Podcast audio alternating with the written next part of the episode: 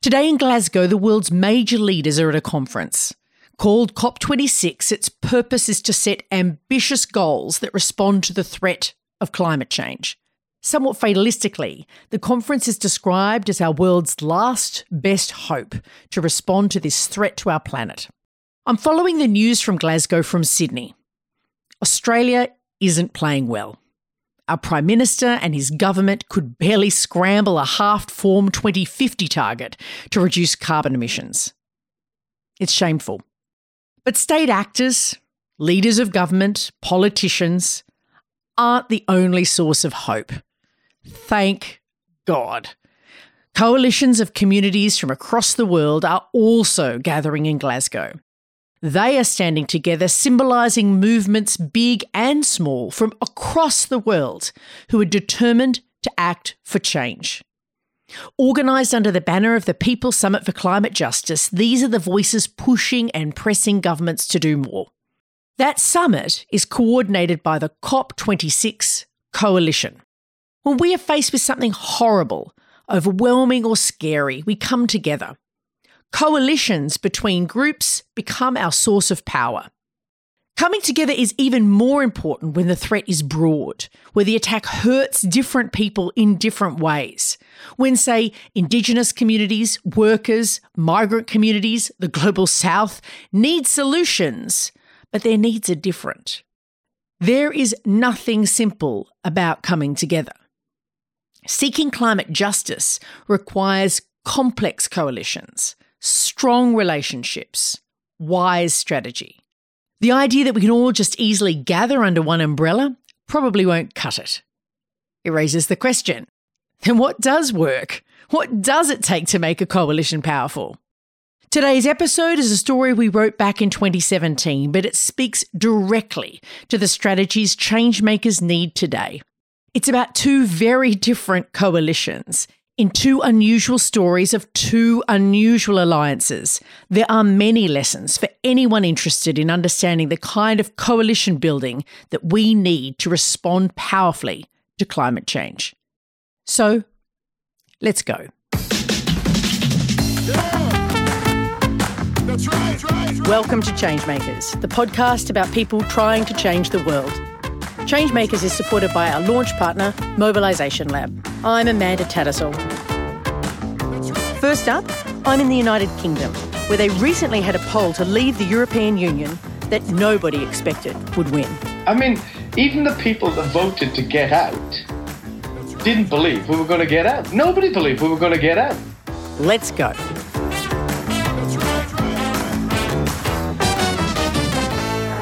Ladies and gentlemen, dare to dream that the dawn is breaking on an independent, united kingdom. That's Nigel Farage, sounding like he's doing a hero speech scene from a B grade action movie. His nation has just voted to tear up the way it has been making laws for the past 40 years. So he's uh, trying to sound historic. Let June the 23rd go down in our history as our Independence Day. Thanks, Nigel. You might think you'd need a pretty broad coalition to convince a nation to take such a huge step. The truth is a little more surprising. Right from the start, campaigners who wanted Britain to leave the European Union had a couple of problems. First, Europe was actually relatively popular. The side that wanted to remain inside Europe had an 18 point lead at the start. And that's because it had tangible benefits, especially for businesses.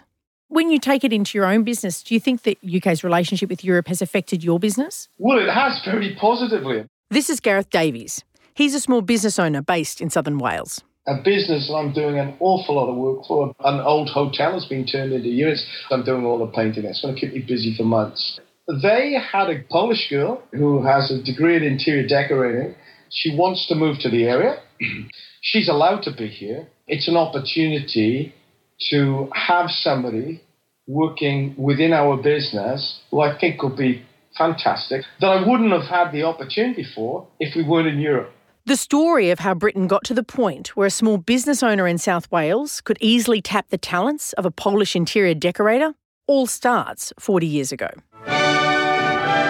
In Strasbourg, It was French protocol which struck the note for Mr. Heath's welcome with an ornate flourish, a warm prelude to the symbolic signatures which have now paved the way for Britain to enter Europe.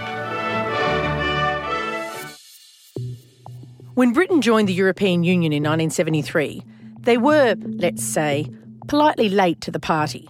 It had already been going for 20 years. Part of the reason for this is that just a few decades earlier, Britain had been the largest empire in the history of the world, ruling over one quarter of the world's population. Britain had become accustomed to telling other countries what to do.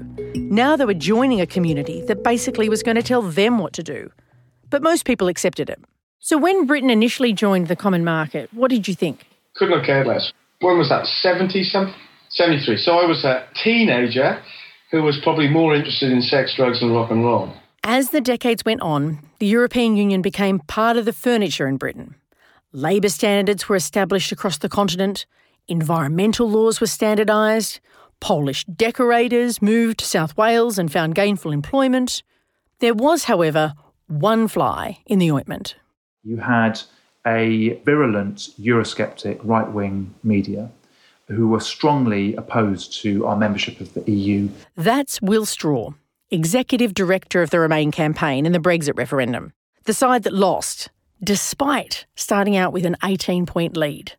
And the right wing press was supported by large sections of the Conservative Party who had a drumbeat of anti European sentiment over decades. Why was the media so Eurosceptic? Like, on what basis were they distrustful? I think the main reason comes down to ideology. So the European Union at its best, had harmonised standards for workers, for the environment, for corporate governance. Basically, it was a way to prevent one country from driving down, say, their wages in order to be more competitive than everyone else. It avoided what economists call a race to the bottom. Now, to me as a progressive, that is a fundamentally good thing. The right opposed that. And the European Union was one of the things that was bringing in that kind of protection. They painted it as being bureaucratic, elitist, out of touch, expensive. The campaigners who wanted to convince Gareth Davies that Britain should leave the European Union had a few problems. I'm, I'm, not interested in politics. Politics has never really interested me. The people in the middle who the Leave campaign needed to convince weren't necessarily that engaged. On the other hand, there were a lot of interests with skin in the game in favour of Europe. I could see how all the business groups and the main companies speaking in the media were on the pro European side of things. Matthew Elliott led the campaign to leave the European Union. Essentially, he was Will Straw's Voldemort. His job was to convince Gareth that leaving Europe wouldn't affect his business. Bit of an uphill battle. It was obvious that the government would basically wheel out all these big, major business leaders to basically say how it would be terrible for the economy. So they needed to recruit some respectable business leaders to their side, especially since the other major group arguing for leave had a tiny bit of an image problem. I was asked a question if a group of Romanian men moved in next to you, would you be concerned? And if you lived in London, I think you would be. Nigel Farage and his UK Independence Party. You might call him racist, but apparently that's just a media obsession. This constant attempt uh, to try to paint UKIP out to be a racist party is wholly unjustified, grossly unfair, is leading people out there who agree with UKIP to almost feel shy about talking about it. I could see how UKIP and their leader, Nigel Farage, only really had a limit in terms of their popularity of about a third of voters. To win, Matthew needed more than half the voters. So the campaign decided it didn't want to be associated with its single biggest ally. That's a pretty huge call. The trouble was that some of those messengers we wanted to get on board to attract those swing voters, such as Boris Johnson and Michael Gove, those people didn't want to be part of a UKIP based campaign. There were lots of negatives about UKIP and Nigel Farage.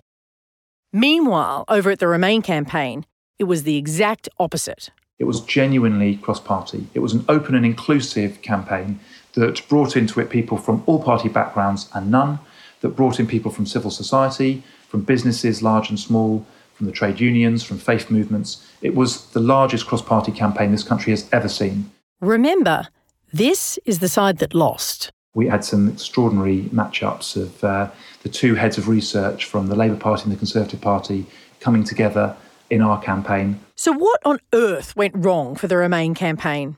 And, perhaps more interestingly, what the hell went right for Leave? It's not as if the Remain campaign couldn't mobilise its people. In December, we started holding community meetings. The first weekend, we had four community meetings around the country. By June 27, we had the referendum. We had, on average, a thousand events taking place every weekend around the country. Wow. And I think we had 40,000 volunteers sign up. And it wasn't the supporters themselves. The people who put themselves forward came with a brilliant attitude. They were absolutely willing to put aside those party differences. In fact, the campaign even found a way to make a virtue of the strange bedfellows it had brought together. We always got new members of staff to introduce themselves, talk a bit about their background, to make a strength of the fact that we had people going right from the Green Party and the hard left of the Labour Party all the way over to some very, very Eurosceptic Conservative Party uh, members who believed it was in Britain's economic interest to remain in the EU. Compare that to the Leave campaign, who all seemed to hate each other. The relationship between Vote Leave and um, Leave.eu and UKIP, Grassroots Out, was always very difficult. A lot of people within those campaigns thought there should be one campaign. But instead of trying to embrace all those difficult differences like Will Straw did, Matthew Elliott went in the exact opposite direction, eschewing any sort of formal coalition. Because we're a separate campaign, the other Leave campaign never liked us. There were constant arguments, constant disagreements. And those disagreements were about pretty fundamental things, like what the message should be. The message coming out of UKIP was let's leave the EU so we can pull up the drawbridge and basically have no more migration to the UK. Remember, Matthew Elliott believed that message would work on about one third of voters, but alienate the rest. We did a lot of market research on what people's attitudes were towards migration. The point that we made at Vote Leave was actually much more in tune with what voters were thinking, which was basically Britain needs a certain amount of migration. We want to have the best software engineers from Silicon Valley and the best engineers from India and China. And on top of that, we need a certain amount of unskilled migration as well. To be frank, many British people don't want to do some jobs that they would consider to be menial and beneath them. Um, people recognise that, even the voters in places in the northeast where we got very high levels of votes, they understand that. But what they want is basically to, to coin our phrase, take back control of migration to the UK. Let's take back control. Vote Leave on the 23rd of June. So, by not entering into a big, broad coalition with Nigel Farage and UKIP, the Leave campaign was able to turn the message about migration into a far more respectable message about control. By having such a tight say over the message, it was much easier to navigate the dual task of washing migration of its racist associations while retaining a focused emotional punch. Thinking about it now, they drove this very simplistic emotional campaign around immigration. Maybe they just got the fever of the people. They got it right. It's like an advertising campaign, isn't it? So, with that in mind, what did Gareth, a man who employed a Polish interior decorator, think about immigration? We just can't keep taking people in. You know, we've got to get this under control. There it is control. It's over 12 months later, and the campaign slogan is still fresh in Gareth's mind. Meanwhile, those further to the right could continue with more extreme rhetoric, a message that would bring some voters to the polls, even while the official campaign disavowed any association. There was actually one key moment as well in the campaign when a lot of people started emailing me to say, You're absolutely right to do it as you did. A week out from the referendum, UKIP launched a new billboard advertisement.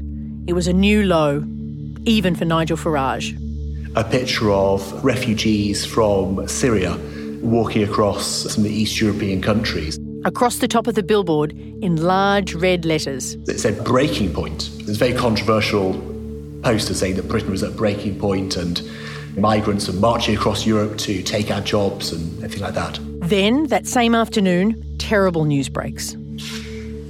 Just before one o'clock today, Jo Cox, MP for Batley and Spenborough, was attacked in Market Street, Birstall. I am now very sad to have to report that she has died as a result of her injuries. The attacker was a far right Brexit supporter who later gave his name in court as Death to Traitors, Freedom to Britain.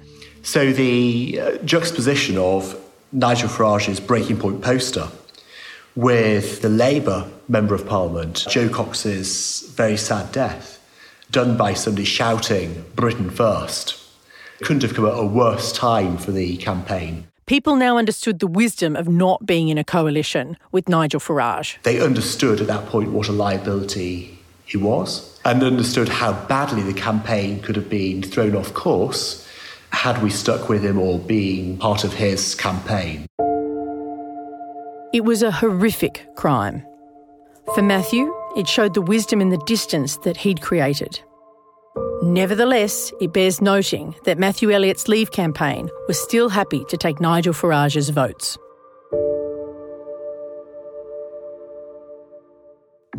Over at the Remain campaign, remember the big, broad, happy family, the issue of immigration was causing no end of headaches. My view, the view of people who were on the Labour side of the argument generally, felt very strongly that we could not ignore this issue.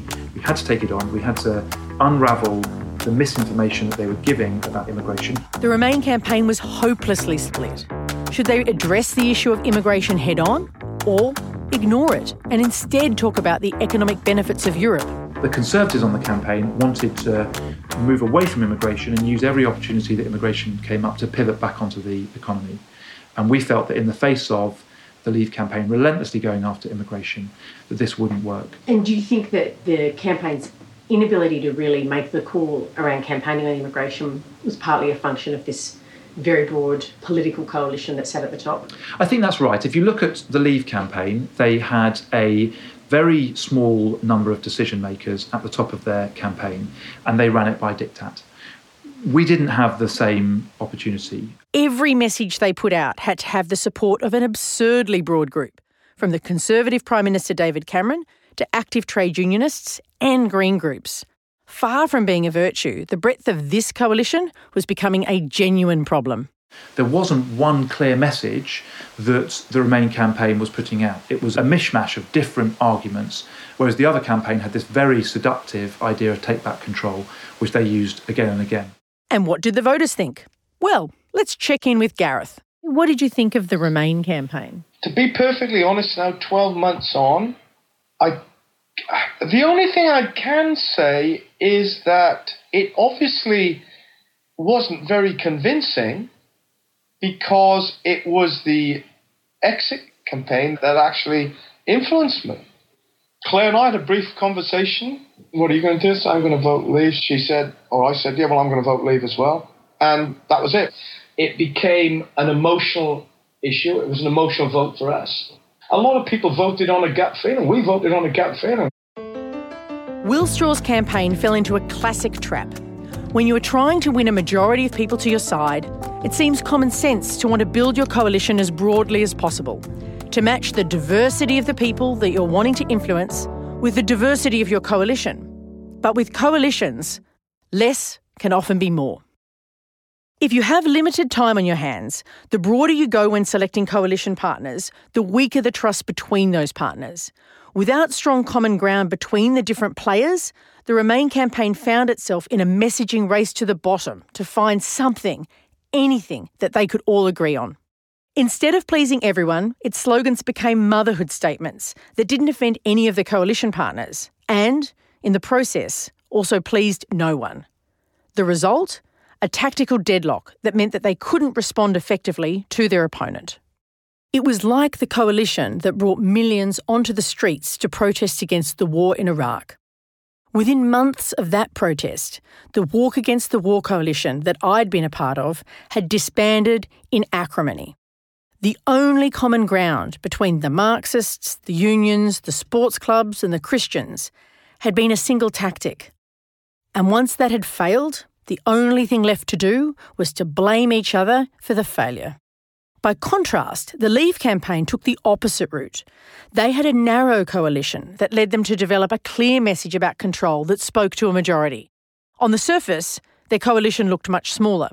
With fewer people to please, they had a higher level of trust, which meant that they could agree on a clear, focused message that didn't have to please everyone within the coalition. Instead, they could focus on getting enough swing voters across the line in order to win. Do you have any regrets about voting leave? I think so, yeah. The issue was bigger than we realised, than everybody realised. The issue was much, much bigger. The Get Out campaign did a better job. Were louder, brighter, whatever they did, and I can't even remember what they did now, but it, it must have been it must have been stronger because the message got through. We'll be back in a moment.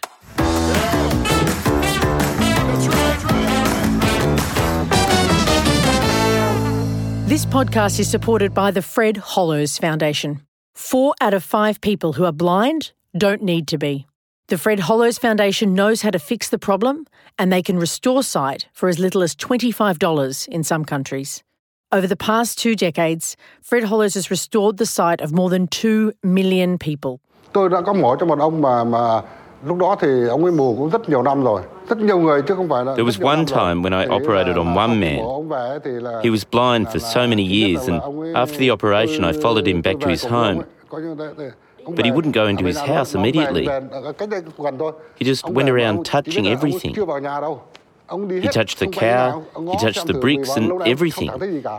Because all he could do before was touch. But now he wanted to touch and see at the same time. Donate today at hollows.org. Now, a far more hands on story across the other side of the world in Australia. Terrified, absolutely terrified. When the government was saying that uh, there were going to be 850 police, riot squad police coming in, we just knew that it could be disastrous. And let's face it, a lot of us aren't as young as we used to be and not as nimble. It could have been ugly. And the police didn't want to do it. They knew there was going to be fatalities. I'm at the site of the Bentley blockade, visiting a bunch of neighbours who, a few years ago, decided against all odds to take on the fossil fuel industry. We'll see how a hodgepodge group that included farmers to fireys, environmentalists, Indigenous leaders, small businesses, and grandmothers tried to stop the gas fields from setting up shop around them. It is a remarkable story of brinkmanship that ended in an astounding way. An outcome that has echoed around the world. Let's go.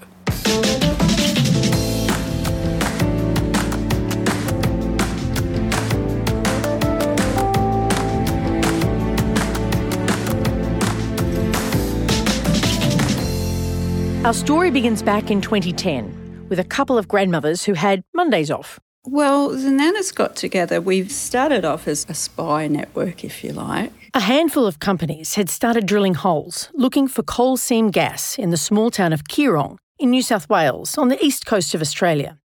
Claire Toomey became concerned after seeing a documentary about it. I saw Gaslands on telly, and that opened my eyes. And so we decided, we both had Mondays off, that we would check them out each week and just watch what was happening. They were building the evaporation ponds for the wastewater, the toxins really that came from fracking and exploration. So we watched that for a while, and that's when we were knitting, and that's where the idea of the nanas came about. Claire and her friend set up a group called the Knitting Nanas. So, what had the Knitting Nanas stumbled upon? A couple of flash Brisbane entrepreneurs, Steve Bazell and Nick Davies, got hold of the leases through their company, and they drilled 19 holes. Ian Gaillard and his partner lived nearby. One of them was in our valley, three kilometres upstream from my and Vicky's small patch of dirt on the floor of the valley. Ian too saw the same documentary and became concerned. He'd been living in Keerrong for the past 40 years, but there was something in his backstory that none of the companies would have known when they started drilling in his backyard. Ian had, well, an unconventional approach to authority. As a young man growing up in New Zealand, Ian had heard the French government was testing nuclear bombs in the Pacific. With a friend, I organised a boat. We went across the Pacific, we went to Muro Atoll, had a run in with the French Navy, got rammed. Uh, we escaped the clutches of the French courts and military in Tahiti and went on to Hawaii. Provocatively, the US government put a nuclear submarine, so we swam out to that on surfboards. When the gas company started drilling in Ian's backyard, they probably didn't suspect what they were about to come up against. What Ian wanted to find out was what it was like to live with a gas field around you. Further northwest, gas fields have been running for years, so Ian went up to see the impact for himself. The health effects in the chinchilla gas fields on humans and animal populations are devastating. There are people with nosebleeds, there are people with headaches. To be honest, when I started this story, I'd heard of fracking, but I never knew quite what it was. Basically, it involves injecting chemicals deep underground to break up the rock to release the gas caught in the seams. The problem? You lose your water table. The water near the surface drips through cracked rocks and disappears forever. And water is pretty important, especially on farms. Ian came back from Chinchilla and did what any self respecting activist would do he made a placard. When I went to put up my own sign on my gate, I was nervous because I was one of the first ones, my own lock the gate sign. I said to myself, I'm making myself a target here. You know. What did lock the gate mean? Lock the gate means you put up a sign on your place, it's got a High Court precedent at the bottom of it, and you say, lock the gate to coal and gas companies. And it says, you can't come in here. You're not welcome here. Even though these companies had a license from the government to explore for gas beneath the land, they also needed access to the land. The easiest way to stop that is to simply lock the gate. We got busy, started printing signs, putting out literature, and other groups started coming to us. We formed rallies in Lismore, didn't ask any permission, just set up and did it. A campaign was born. By showing video documentaries and holding meetings, Ian and the newly minted Keerrong Gas Squad, alongside several other local action groups, went around the area educating people about the impact of having gas fields in their backyard. I'm Peter Nielsen, um, farmer, prime producer all my life, born and bred in a farm. Yeah, that's about the size of it. Meg Nielsen, I work here on the farm now. I'm sort of uh, semi retired. So, when did you first hear about coal seam gas in the Northern Rivers? Well, initially there were sort of mentions that uh, there was this good little industry that was going to come to the Northern Rivers. It was going to uh, give a, a, nice little power station and provide the area with um, natural gas.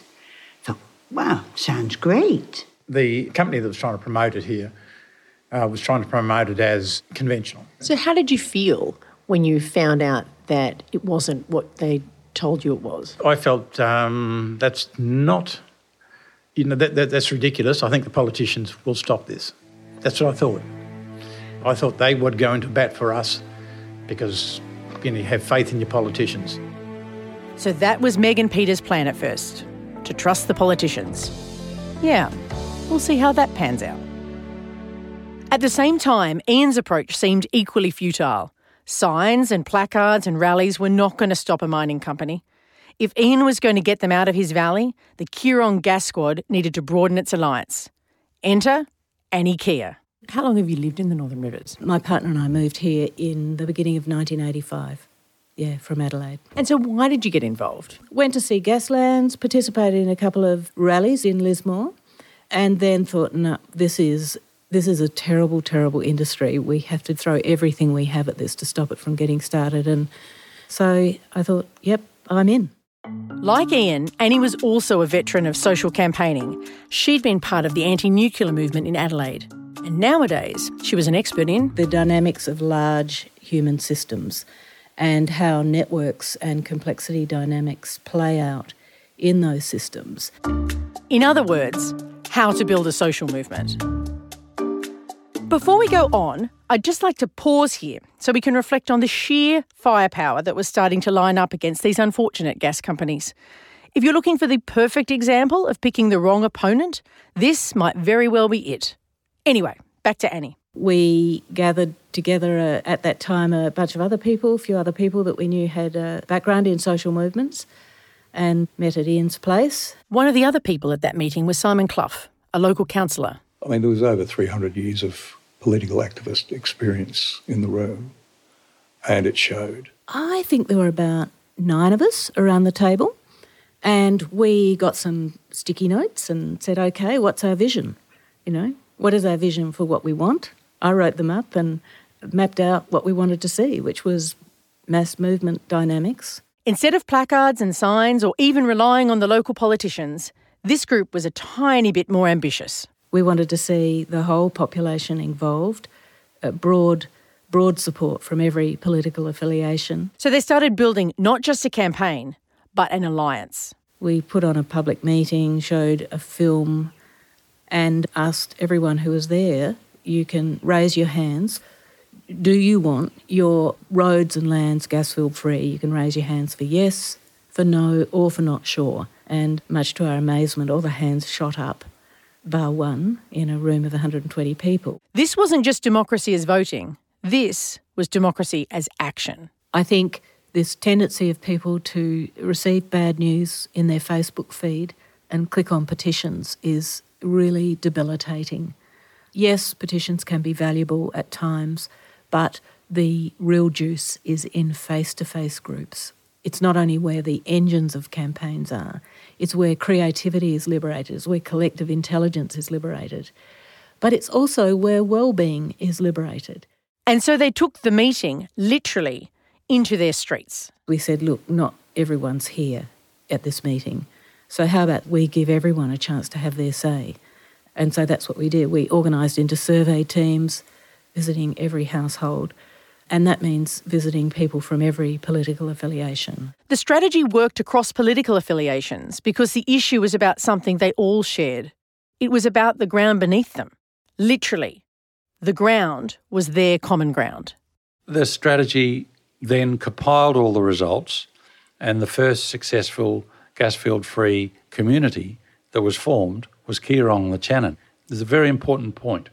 We did not petition our politicians or our government. We told them, here and now, we will protect our community from gas fields. And this area is declared self declared gas field free, which of course doesn't have any legal standing, but it has powerful community and energetic and moral standing. By that time, the process was going viral in neighbouring Dunoon and places around here. They were picking it up, and it was obvious it was going to be something big, that we were launching, in effect, a strategy. The strategy was very simple, that was building relationship between everyone in the community. But wait, wasn't that exactly the mistake the Remain campaign made during Brexit, which made it impossible to come up with a message? What was it about this issue, do you think, that helped them connect and agree with each other? The land. It's just one thing the land. The difference was the common ground that all these disparate people shared. When the message was about the land, they could see their own fate tied up in the fate of the alliance. We had tried initially to talk about fracking, you know, the the horrors of fracking in terms of the destruction of water tables and the underground systems and so forth. And we came to the point where we realised that there were incredible limitations to that. And those limitations were around that it didn't express the whole problem. And the whole problem was the destruction of rural economy, the destruction of these extraordinarily beautiful rural environments, and you know, the loss of water. And when we started talking about that, it clicked. Did you think you could win in those early days? I did. Because I believed that if we grew a social movement of sufficient strength, that we would win. If you build a social movement of sufficient power, uh, the power resides in the people. It doesn't reside in the government. Deciding to declare ourselves gasfield free is a spunky kind of thing to do. It's a feisty thing to do. It's, it's saying that we, the people of this place, have a right to self determination. Suddenly, in late 2012, the minister in charge of issuing gas licences, Brad Hazzard, announced that he was coming to Lismore in three days' time to the centre of the fight to hold what he called a community consultation.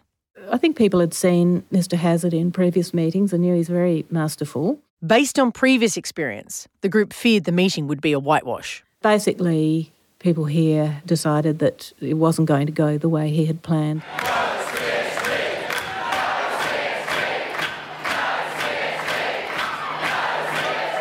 I was at the front, and it was deafening. You know, you have a thousand people chanting no CSG for 20 minutes before the meeting even starts. And essentially, what we decided was we were going to have our voice heard. The community decided to get hold of the microphone, which they did non-violently through chanting, let him speak, and pointing to Ian Gaillard. What's going to occur is that each of these officers are going to speak. And when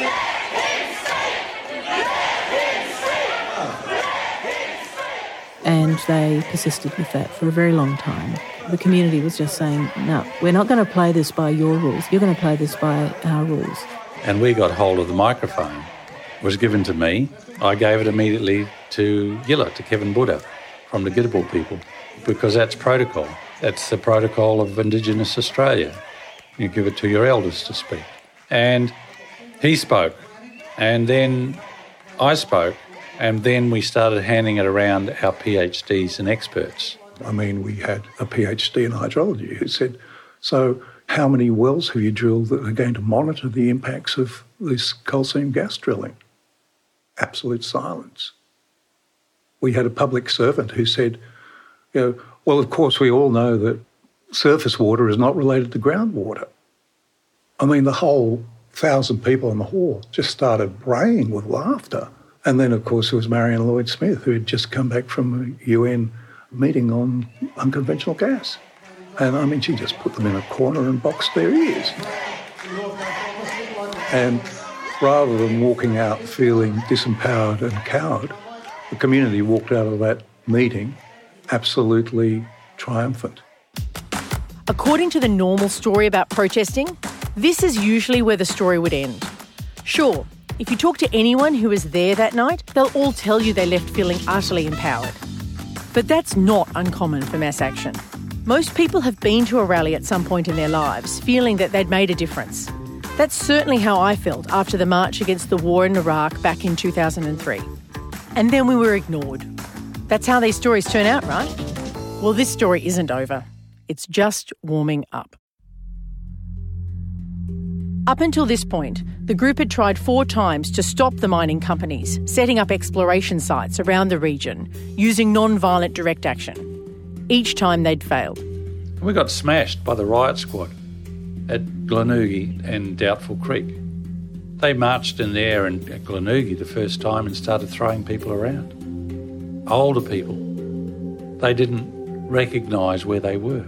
These gum chewing, hyped up young men and women from Sydney.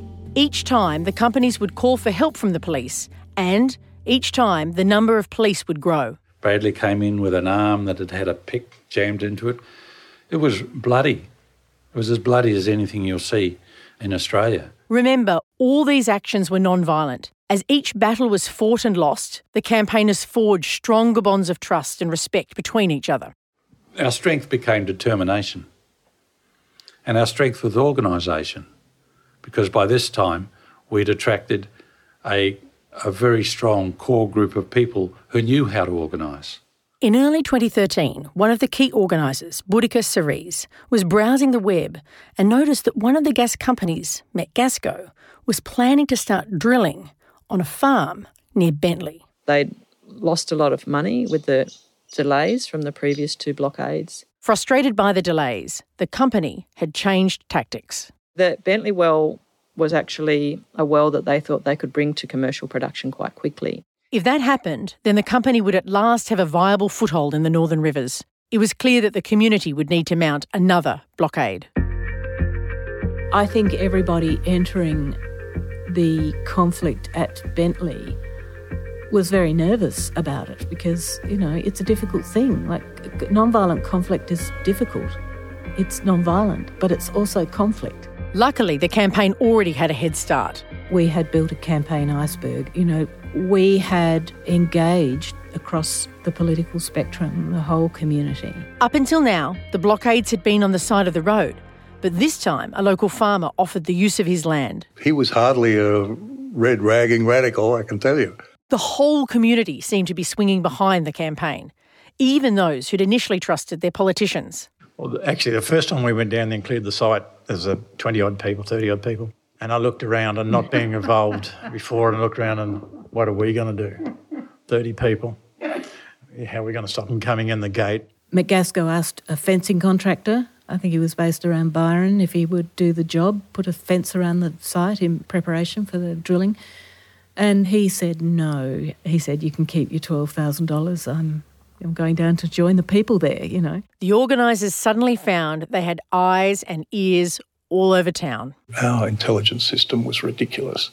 I mean, when the police were proposed to come in, when there was only 200 of them, we knew that they had ordered 250 you know, breakfast rolls with egg and bacon.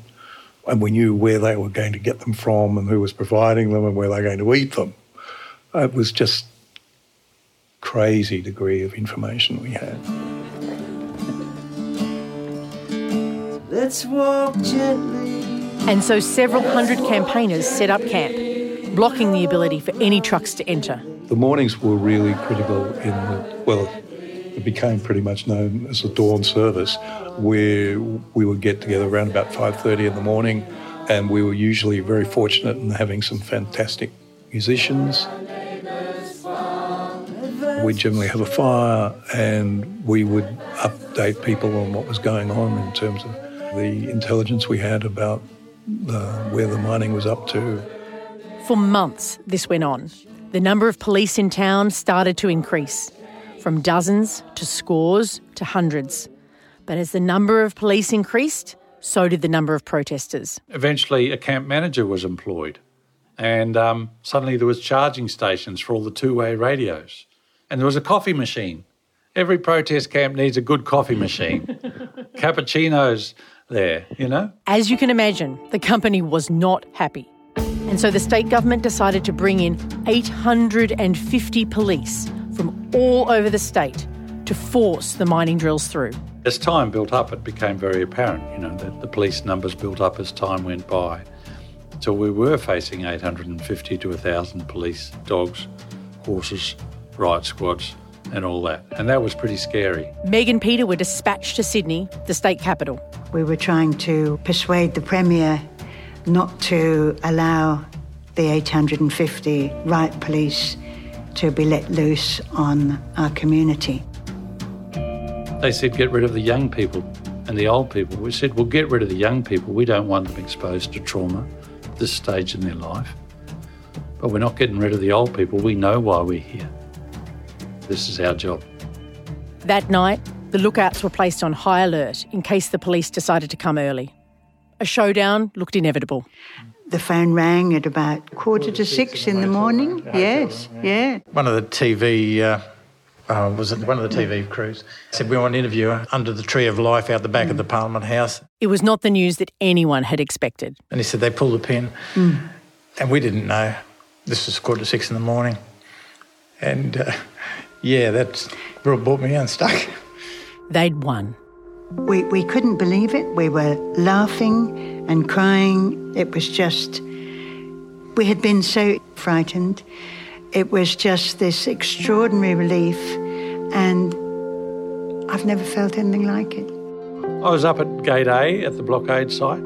I was there as I was in the mornings with the loud hailer on my hip, ready to give the briefing, and we heard about it, and I couldn't quite believe it, but brought a big smile to my face and everyone else as well, and it was a feeling of sheer relief. The blockade was over. The victory was comprehensive. Over the coming months and years, the government ended up buying back the licences they'd issued to the mining companies. Today, Northern Rivers remains gas field free. So is the fight over? It's never over. Never, ever over. It's an extraordinary tale, really. It's easy to mistake this sprawling, messy coalition of farmers, greenies, fireys, and business owners as being an unwieldy coalition, the opposite of what was effective during the Brexit campaign. But in fact, the common ground that these people shared was narrowly defined their land, literally their common ground. No one was trying to convince someone else that their way was the only way. Farmers and environmentalists have a very different way of loving their land. And in this space, where people spent years getting to know each other better, they let those differences be. they could set aside their differences and agree on their commonality, defend the land that they all lived on together. I think there's a misunderstanding and misuse of the word movement in recent times. I've often heard the word movement used for what seems to me a tight and focused campaign. To me, movements are messy, they're turbulent, they're generative, they're creative. And, you know, if you're not tearing your hair out in a movement, you ain't got one. You know, all you've got is a campaign. Unluckily for the mining companies, some of the key organisers of this campaign were veterans of social movements. They were die-hard, highly skilled baby boomers, all living in a beautiful space. Many of them knew each other already, which made it easier for them to organise together. And their experience taught them that they couldn't do this alone. They needed to spread the leadership of this campaign across the whole community. Their alliance included 18 action groups the coalition distributed leadership in ways that enabled lots of people to be part of the action. It was complex, but not chaotic. There were high degrees of trust built over years of working together that held the relationships together, even when it was tough. By the time of the Bentley blockade, they had built a huge movement, a real movement, a messy, creative movement that had the power to win. And you need to have an overall strategy. And that strategy needs to start from the very beginning. Talking of which, remember the meeting that kicked things off at Ian's house? The plan they wrote down to build a movement? It's quite amazing. I look back on it after the end of the Bentley blockade. I, I found the document and had a look at it. It's just one pager, and we virtually achieved nearly all of it. Changemakers is hosted by me, Amanda Tattersall. It's produced by Carolyn Pegram and Catherine Franey. Written by Charles Firth. Our researchers are Tessa Sparks, Iona Rennie, and Amy Farrell. Sound editing by Molika Bin and Jules Wukara. Our audio producers are Uncanny Valley. Our theme music is by Justin Shave. Our launch partner is Mobilisation Lab. They are a global learning and collaboration network powering the future of social change campaigns. Our sponsoring organisations are Australia for UNHCR, getup.org.au, the Fred Hollows Foundation, Sydney Democracy Network, and the Organising Cities Project, funded by the Halloran Trust based at the University of Sydney. And thanks to Luke Vassella for permission to use his song, Gently Bentley. Remember to subscribe to this podcast to catch all our episodes. Like us on Facebook at Changemakers Podcast and check out changemakerspodcast.org for transcripts and updates on all our stories.